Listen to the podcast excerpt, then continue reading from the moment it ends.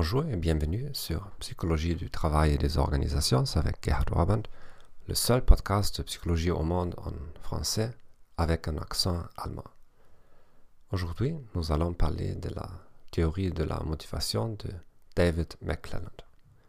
Selon David McClelland, chacune, chacun a un ou plusieurs besoins psychologiques dominants.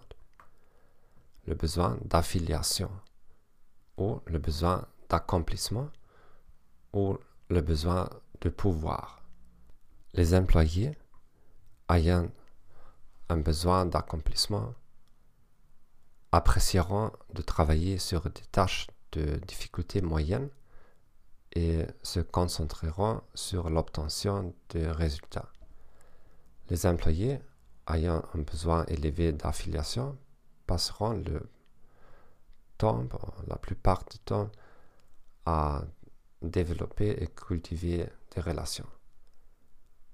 Les employés ayant besoin de pouvoir se concentreront sur la question de savoir si une action augmentera ou diminuera leur position et leur prestige.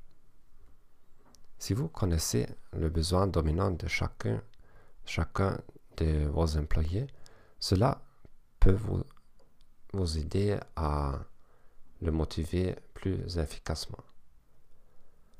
Les employés qui ont besoin de réussite peuvent être davantage motivés par les défis.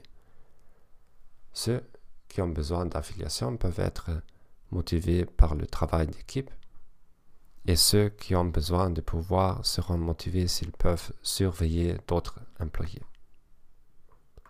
D'un autre côté, une personne ayant besoin d'affiliation peut se sentir mal à l'aise si vous la mettez en mesure de contrôler et de surveiller les autres membres de l'équipe.